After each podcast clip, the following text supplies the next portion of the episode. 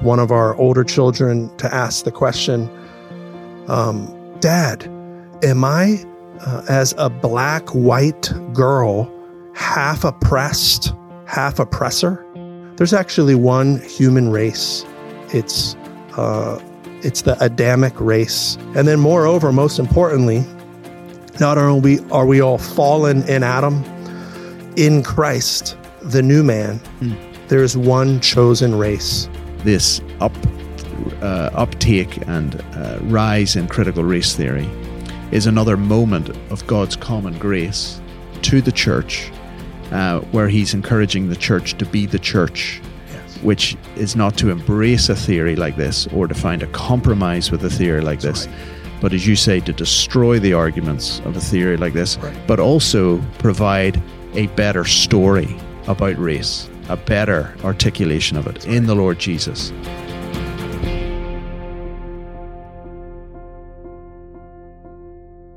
Welcome to The Afterword, a conversation about books, reading, and the church, a podcast by Westminster Bookstore. Uh, I'm your host, Jonny Gibson, and today I'm joined by Timothy Brindle. Uh, Timothy is a pastor at Olive Street Presbyterian Church here in the Philadelphia area and also a PhD candidate here at Westminster Theological Seminary under a crazy Northern Irish professor. And uh, he's also working for the stewardship office here at Westminster as well. He's married to Floriana. Uh, they have nine children, uh, one of whom lives with God, the beautiful Johanna. Uh, now you've eight children, Timothy, uh, at home with you. Uh, the question I have is, how do you get around? Do you own one of those little yellow school buses or something? We do have what we call the Brindle bus. It's simply a 12 passenger van, a okay. Ford E350 that the Lord provided. We're grateful. We actually have two open seats if anyone needs a ride. so, still room to expand the family if That's the right. Lord is pleased to do so. Um, where do you buy your food, or I should maybe ask, which food store do you keep in business? We have um, been buying our meat and dairy from a local farmer, actually an Amish man, um, good friend of ours. We also have a flock of chickens, a dozen chickens. We get a dozen eggs a day. They're also meat birds. We um, they can be eaten as well. Uh-huh. And we've been growing food. And so when I took the call um, to pastor at Olive Street Presbyterian Church, it not only was a blessing to go and serve with the other minister, John Orlando, wonderful church, but also it allowed us to um, purchase a property with an acre of land and begin to do a bit of homesteading. We're still beginners, but trying to um, live off the land as much as possible. And of course, there's Aldi um, and Giant and some other uh, food stores. So, yes, we, yeah. we, we eat plenty of food. And with yes. eight eight children, you've got enough laborers there to sort sort the farm for you. Exactly. Sometimes I have to remember not to just sit around and have them do all the work. Yeah, very good. But they are very helpful and wonderful. Yeah, great. So your house must be full of noise, but you're used to that because you're also a hip hop artist. Uh, when did you get into hip hop? Jonathan, do you think hip hop is noisy? um, great question. Yes, I got into hip hop growing up as a kid. Um, growing up in urban Pittsburgh, I was immersed into hip hop culture and began to uh, write lyrics and perform or rap um, in high school as a non Christian. Um, the Lord used that to bring me to Philadelphia. I wanted to be a part of the underground uh, hip hop scene in Philly. So after um, kind of having a foundation in high school and um, making a name for myself, mm-hmm. think Babel, seriously, we'll get to that. Um, I came to Philly, was a part of a, a underground hip hop group. Um, we put out records, literal 12 inch vinyls. This was mm-hmm. late 90s, early 2000s. Um, opened up for some big names, uh, won several battle tournaments. Uh, and then the Lord arrested me with his grace mm. a week before 9 11. Um, at that point, I thought I needed to stop rapping, hmm. stop doing hip hop. Um, but the Lord was gracious to show me hip hop can be used like um, other musical genres to glorify Christ. And it's actually quite ideal because it's so word based. Mm-hmm. You can pack a ton of content into a hip hop song. And with three verses, it can be like a three point sermon with your main point being the chorus. Uh, so now, um, since 2001, when the Lord saved me, been using hip hop to teach Reformed theology, and especially coming to Westminster 11 years ago to teach biblical theology, something that Jonny and I love, you and I both. Yeah. So. And uh, you're probably best known for the Head Crusher song and the album that that's on, which I would recommend people to look up. Is that, is that on Spotify? Yes. Uh, so the Head Crusher is on the Unfolding album, a project greatly um, inspired by my studies here at Westminster and the MDiv and THM and now PhD with you. Um, and it, it, can be found on Spotify. That's right. Or yeah. timothybrindleministries.com. It's, um, it has an album and a book as yeah. well that, that goes with it. Okay. It's what's utterly unique about it is that you're rapping Greek words and uh, Hebrew words uh, in the English text of your song as well. It's amazing. Uh, now, that's not the only rapping you've done. You also helped me when I was stuck with a book project for children. And New Growth Press and I were working on something which was originally an ABC book for kids to educate them about God, Jesus, salvation, using the alphabet A to Z or A to Z, as you say here. And uh, I thought I need somebody to make this content better. And uh, so I chatted with you, and you very kindly offered to help. So we've co authored the acrostic uh, Theology for Kids series, uh, which I have here um, the acrostic of God, the acrostic of Jesus, and the acrostic of salvation. Uh, we have the acrostic of Scripture coming out next year, and then, Lord willing, a fifth and final one, the acrostic of Church. And each of them is the idea of like a mini systematic theology a rhyming theology, a rhyming Christology, a rhyming soteriology, a rhyming biblical theology, and a rhyming ecclesiology. That's right. Uh, so tell us a wee bit about what you've done in these books.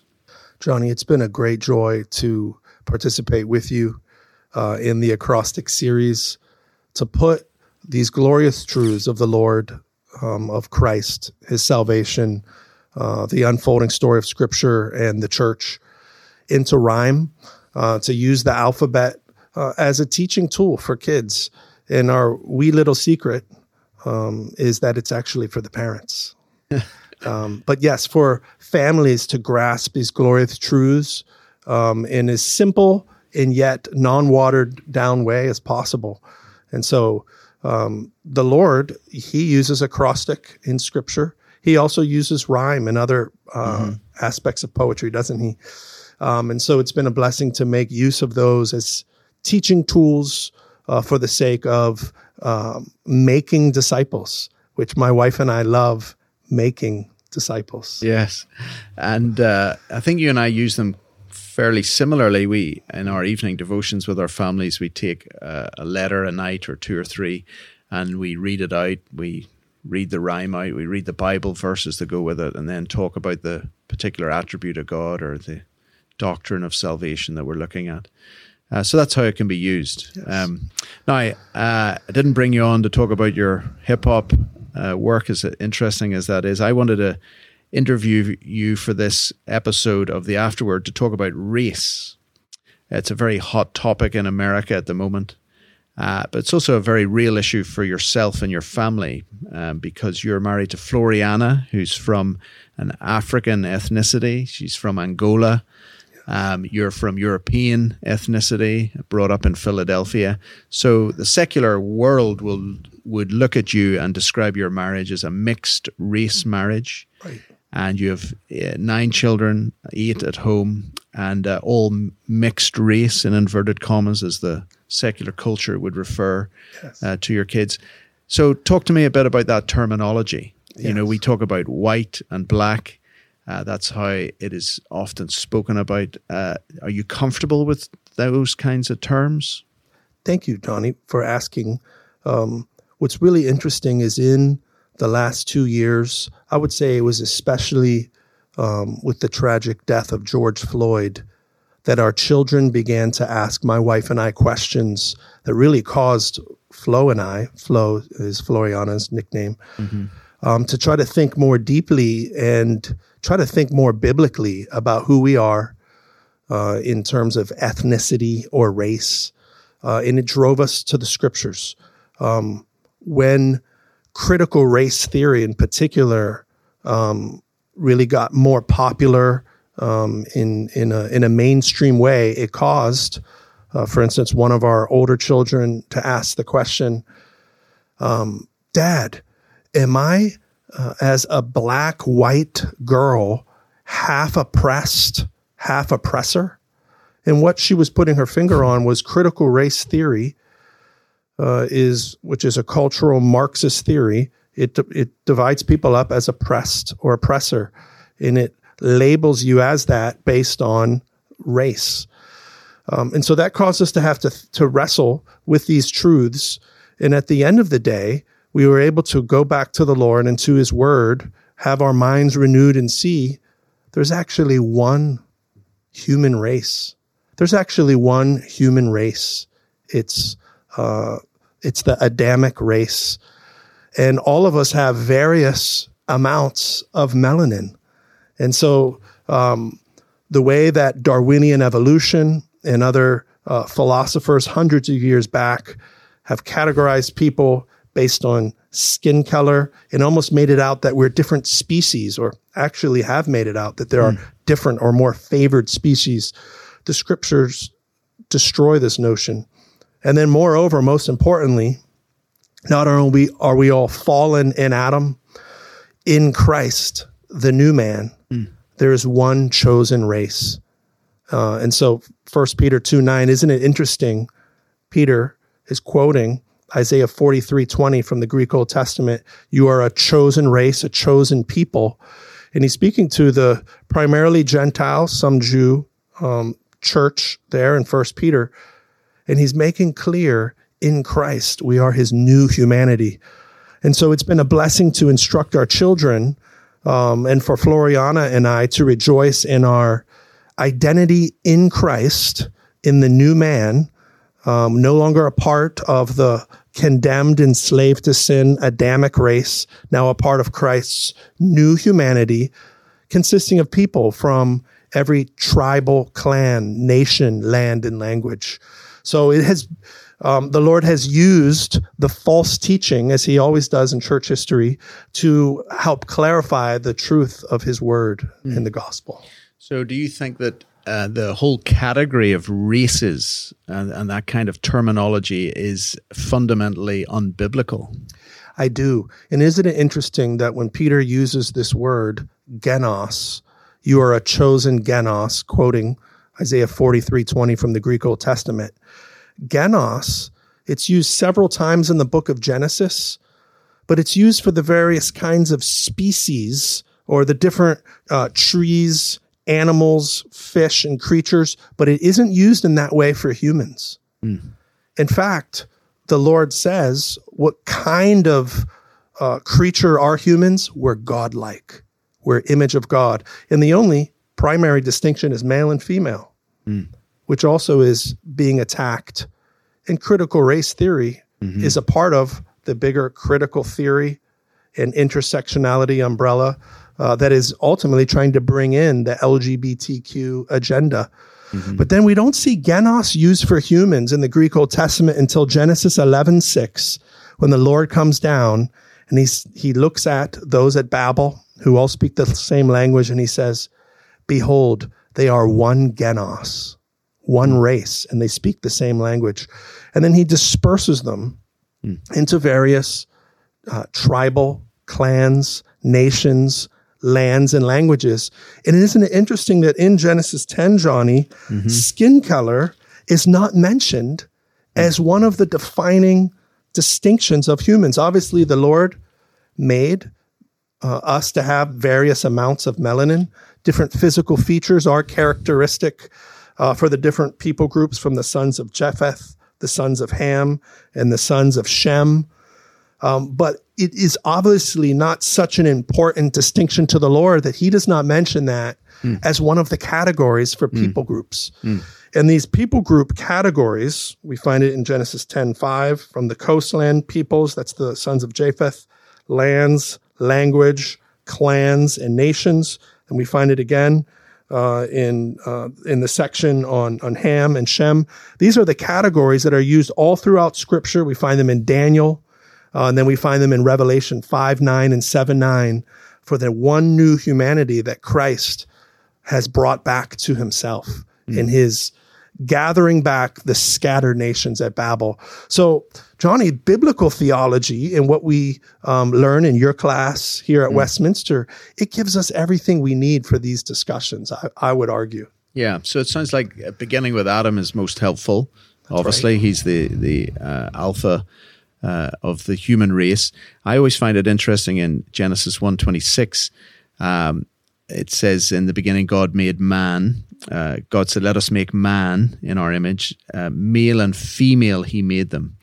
Uh, and uh, let us make him. And it's a singular in the Hebrew. Mm-hmm. let me just get the text so I'm quoting it correctly.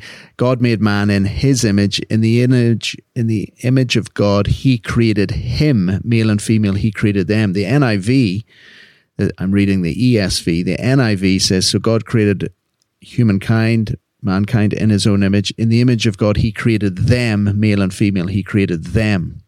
But that misses actually what's going on in the Hebrew, that it is a singular, uh, third masculine, singular pronominal suffix. Humankind is first and fundamentally not a diversity, but a unity. Right. It is first a him, a, a, mankind entity before it is a male and female entity. And then you could subdivide again into the, the various genos, uh, into the various nations, tribes, ethnicities. Right. But fundamentally, it's actually just one mankind. Amen. That's so helpful, Jonny. And this is how we must uh, teach our sheep at church. This is how we must instruct our children. Uh, and my wife and I, we've taken a step back and realized, for instance, my grandparents, uh, my grandmother uh, was Irish from the Republic of Ireland in mm. Cork. So from Egypt, not from the Promised Land, yeah. Uh-huh. right. And my uh, grandfather was from Poland. Mm. This is uh, as multi ethnic with biblical terminology, as multi ethnic a marriage as my wife and I. Mm. Um, you could say there's various degrees of of um, you know separation because my wife is from a different continent uh, and and my ancestors are from Europe. Um, and yet, isn't it interesting? That's only relative because um, Africans who descended from the sons of Ham mm-hmm. and Europeans who descended from the sons of Japheth, they had the same father, Noah, mm-hmm. and they can all be traced back to Adam. Mm. And so it's only relative. Uh, and so, yes, we cannot allow the world, and Jonny, this is what I love about some of your material that you've allowed me to lecture when you've been out of the country, um, training pastors overseas. We cannot allow the world to dictate the terms for the discussion, mm. because then we are uh, we're forfeiting. We are um, we're bowing out. We're compromising, and we're we're being a false witness. Uh, to the, to what the Lord's truth says, mm. I want to encourage Christians when it comes to the topic of race. We're told nowadays only certain people with various shades of melanin or only certain races, mm-hmm. people of color, mm-hmm. are allowed to discuss race. Mm-hmm. Actually, if you have the Holy Spirit, you have insight into God's interpretation of humanity. Mm-hmm. God's interpretation of humans. And if you're an unbeliever, you're the foolish person who can't understand the things of God. Mm-hmm. Um, and so, isn't it ridiculous, even the people of color concept, because mm-hmm. we're all people of color. We all have uh, melanin in various amounts. And so it's time for us to undo the Darwinian evolution mm-hmm. uh, that even has many commonalities with critical race theory, dividing people up into racial categories, oftentimes based on skin color, and labeling them and being partial um, uh, to them based on those categories. Yeah, and you were telling me earlier uh, in this conversation about your daughter who said, "Am I? I I'm black and I'm white. Am I? A, I'm oppressed and I'm the oppressor." Right. And so she comes away with sort of a divided psychology of who is she, right. based on critical race theory. Yes, and um, we actually have been encouraging our children. Uh, and I encourage God's people to rethink even using the terminology of black and white because again, these are not biblical categories.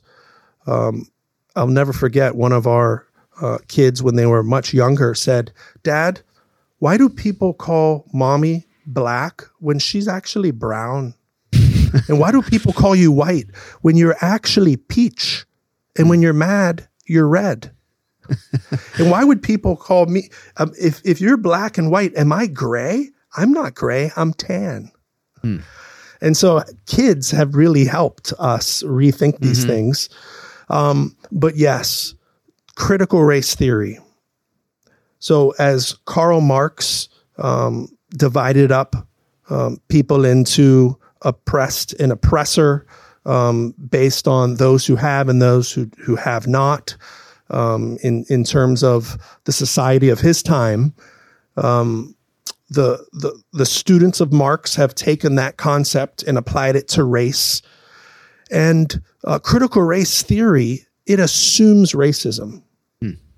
Some of the top critical race theorists make the point we don't ask, is there racism? We assume it exists. And rather, we ask, how is it manifesting itself? Hmm. Moreover, it claims society is set up to block people of color from moving forward, and therefore society is set up to grant white privilege. Now, when we answer a fool according to their folly, even with their categories, and we look carefully, uh, does American society block people of color from moving forward? Well, historically, it has. And that's one of the things that critical race theory likes to take uh, for, in leverage, use for its advantage, is, is history. This is what Shelby Steele calls poetic truth, where you take something that was true in the past and you overlay it to the present mm. to try to make claims. But also, even based on their own categories, Jonny, are people of color truly blocked from moving forward? I find it striking that in 2018, Indian Americans who are labeled people of color made uh, over $120,000 a year, $123,000 uh, per year on average, compared to uh, the the average American uh, at this time made sixty two thousand. White Americans about sixty six thousand. Moreover, Korean Americans have outdone white Americans financially. Mm. Well, you're not getting to the real issue, Tim, because we know the real oppressed people of color are black people. Mm-hmm. And again, what critical race theory will do is it looks at these disparities and it tries to explain them as racism. Mm-hmm. Because there's not equal outcome, it must be racism. Mm. And they've redefined justice to mean uh, there must be equal outcome as opposed to equal opportunity. But isn't it interesting that Nigerian Americans, and there are hundreds of thousands of Nigerian Americans, mm. actually have had a higher income per year than those labeled white Americans. Mm. And at the end of the day, an economist named Thomas Sowell makes the point any racial class, any people group, any demographic that pursues education, that especially has an intact family, a husband and wife, mother and father, um, and, and, and is diligent to work, is successful. Mm. And that's true across the board. Mm. And so, even on critical race theory's own grounds, the theory is false. Mm. Not to mention, biblically, Jonny, we must reject it hmm. because it, it's a gospel issue. It brings about racial indictment, racial guilt, when, as we discussed with Adam's sin, the only real racial guilt, biblically speaking, is Adamic guilt. Hmm the sin of Adam, the guilt of Adam imputed to all humanity. But in Christ, the righteousness of Christ is now imputed to us. Mm. And so it's a gospel issue. I can talk more on mm. that, um, but I wanted to see any other thoughts or questions before moving forward. Well, one of the things that struck me about what you're saying there is earlier you mentioned that if you're not black, in inverted commas, you can't speak about race, or if you're not white, you can't speak about it. Um, uh, I, I, wonder if that also creeps in in the church, even in the whole issue of egalitarianism, men and mm-hmm. women's roles in the church. Yes. It's become more common now, even in evangelical churches, to say, well, when we come to speak about wives submitting to their husbands, let's have a woman come and teach on that aspect. Even in some conservative evangelical churches, denominations, they'll say, well, let's have a women's meeting where the women can speak about that because a man wouldn't know what it's like to submit uh, in a marriage, and so only the wife could teach on that.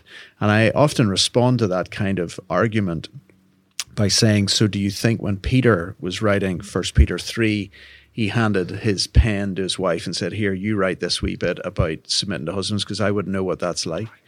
And the same goes for Paul. You know, he's not married, and yet in Ephesians 5, he gives the roles for men and women and tells them how That's they right. ought to relate in marriage.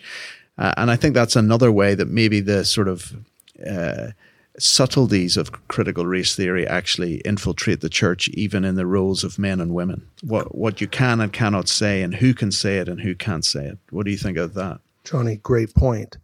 I would like to hear what does the man, the God man, Christ Jesus, have to say about marriage, our Creator.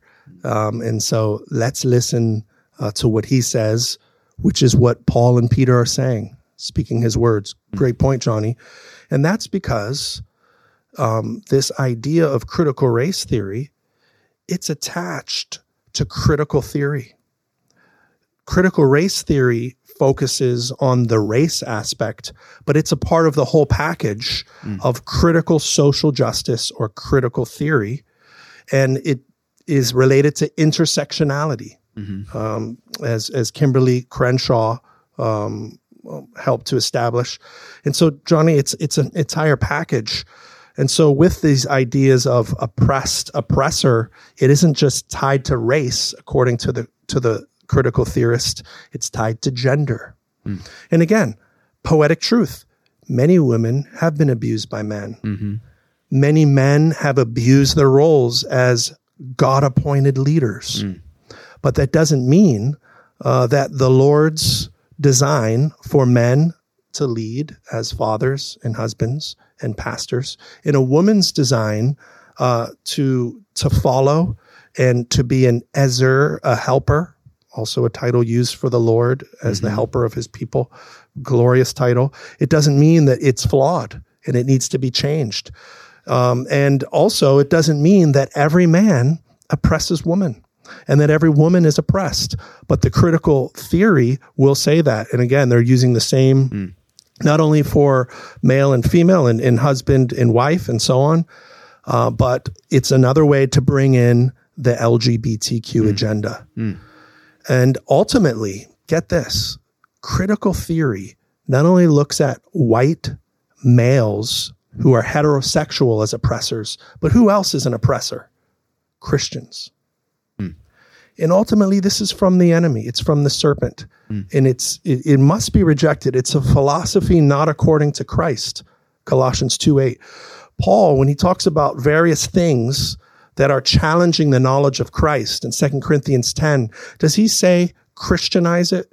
Does he say come up with a third way for it? No, he says these arguments must be destroyed. Mm. And we have spiritual power, divine power, the word. Mm to do so. Mm. And so, yes, I, I think it's a great point. People will use the critical theory to also bring in um, issues for egalitarianism, issues for the LGBTQ agenda, and then ultimately to uh, label Christians as oppressors. Yeah, you see it in um, the church today with same sex attraction. It's sort of like this victim group. Right. Uh, they're oppressed and uh, they sort of need to be liberated. Uh, so you see it even sort of creeping in in that respect as well. Um, I think a, a quote by uh, a quote uh, a comment by Abraham Kuyper's coming to my mind as you're speaking, uh, where he said that the secularization of culture in his day was an act of God's common grace to produce more Christian schools, more Christian universities that basically would make Christians uh, be tested and challenged to be more Christian in the public sphere. Mm-hmm.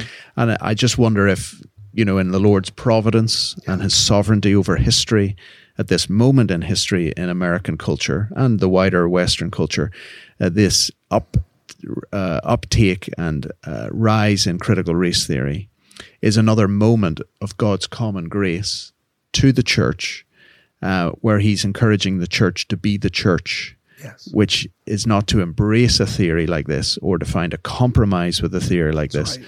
but as you say, to destroy the arguments of a theory like this, Right. but also provide a better story about race, a better articulation of it in the Lord Jesus, That's right. the second and last Adam, uh, our elder brother, right. in which uh, family, color of skin just doesn't matter. Uh, what matters is uh, your union with Christ. And in that sense, uh, we often talk about uh, water is thicker than blood.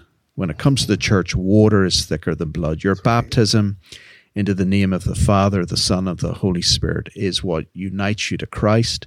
It's what unites you to other Christians. And so it doesn't really matter what color your skin is uh, in that regard. So I think it's another moment in church history that God is using to sift the church That's right. and to help us recover the true gospel and a true understanding of the scriptures. I think it was the same with Darwinian evolution. Uh, and you know from my lectures in OTHT 1 here at Westminster, I um, tackled various aspects of Darwinian evolution.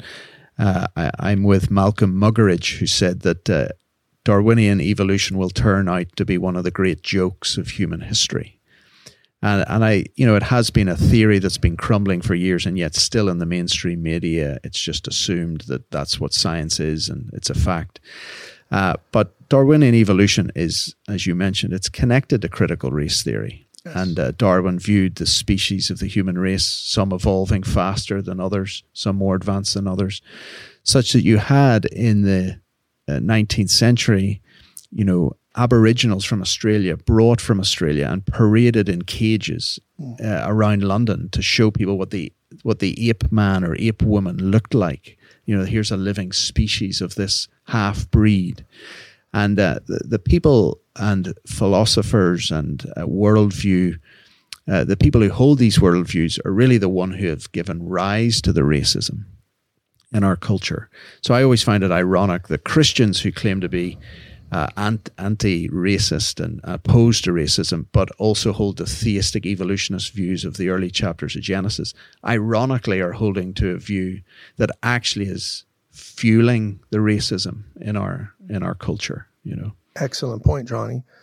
And Darwinian evolution with these social constructs and these caste categories of white and black use these categories to worship a concept of whiteness and to despise a concept of blackness. Hmm. And isn't it interesting that with critical race theory, it does the same thing but flips it with partiality? It this concept of whiteness is despised now. White people hmm. are are often despised, and worships blackness and uses partiality as Darwinian evolution. And so you're right; they both come from the same source, uh, from the serpent's mouth, ultimately. And we have the Lord's way uh, in His unfolding story. And isn't it glorious that the gospel really tells the Lord's story of the one created human race, fallen in Adam, dispersed into tribes, tongues, and nations, and regathered in Christ for his one chosen race. And at the throne of the Son of Man in Daniel 7, Jesus receives this kingdom in order that the nations, peoples, and languages will worship him. Hmm. He gets the glory hmm. as the Redeemer and as the gatherer and as the sovereign king of his one new humanity, who maintain our various distinctions, but those distinctions are secondary to our primary identity our, of our union with Christ. I just wanted to read Psalm 87. Notice how the Lord uses these the terminology. There's only seven verses, so it, it goes quick. Notice how the Lord uses the various nations terminology, doesn't mention skin color, to talk about the new birth in the kingdom of God, uh, the heavenly Jerusalem, the heavenly Zion. Glorious things of you are spoken, O city of God. Among those who know me, I mention Rahab, referring to Egypt, and Babylon. Behold, Philistia and Tyre with Cush isn't interesting? All these people groups come from Ham, Shem, and Japheth, Israel also in particular. This one was born there, they say. And of Zion it shall be said, this one and that one were born in her, because the Most High himself will establish her. The Lord records as he registers the peoples, this one was born there. The plural peoples, the Amim, becomes the singular Am, the singular people mm. in Christ. I am your God you are my people. That's our heritage. Yeah, it's a it's a beautiful picture, and you see God from the earliest uh, moments in redemptive history starting to draw people in who are outside the Israel uh, nation. You see Asenath, Joseph's wife, Egyptian, nice. she's brought in. You've seen Rahab, uh, Canaanite, who's brought in. Ruth, a Moabite, yeah. a half breed, she's brought in. And so Jesus is from mixed blood he he is from mixed ethnicity. His his royal line is actually a mixed line, which is Great what point. Matthew tries to make the point in chapter one. Excellent, Tim. I could we could keep talking about this yes. uh, for many more uh, minutes and even hours. Uh, just to close things, can you point listeners in the direction of some good resources? A book yes. that you would recommend? Uh, some of your own material is it available yes. online? Absolutely. Um, so what we discussed today Jonny, a lot of it um, is it, we, we, have unpacked what an article I wrote in the New Westminster Magazine uh, called "Thinking Biblically About Race," um, and so you can find that on TimothyBrindleMinistries.com. There's a three-part sermon series, "Thinking Biblically About Race," one created human race, one fallen human race, and one chosen redeemed race in Christ. Um, I'm very grateful for Voddie Baucham in his book Fault Lines. Extremely helpful for defining, uh, for allowing the critical race theorists to lay their cards on the table um, and to expose it and show it as an unbiblical philosophy, not according to Christ, a worldview that believers should not hold. And so I would really encourage people uh, to check that out. And also, if you are seeking pastoral training, I'd encourage you to come to Westminster because you can sit in Jonny's courses where he will take you to the text of scripture, whether it's Genesis 2 or uh, in um, unfolding forward and show the Lord's story of his new humanity in Christ. So. Yeah, that's great. And uh, for those listening, we have a giveaway uh, from this episode. Uh, we're giving away 10 sets of the four acrostic books 10 sets of the four acrostic books the acrostic of God, the acrostic of Jesus, acrostic of salvation, and the fourth one coming out in the spring, the acrostic of Scripture. 10 sets of four being given away. You can enter at WTSbooks.com forward slash afterword. That's WTSbooks.com forward slash afterword. Be sure not to miss out on that great giveaway. Tim, it's been great to have you on the show. Thanks very much for coming and uh, wish you and Floriana and your tribe uh, every blessing as uh, Christmas approaches and into the new year of 2023. Thank you so much, Jonny.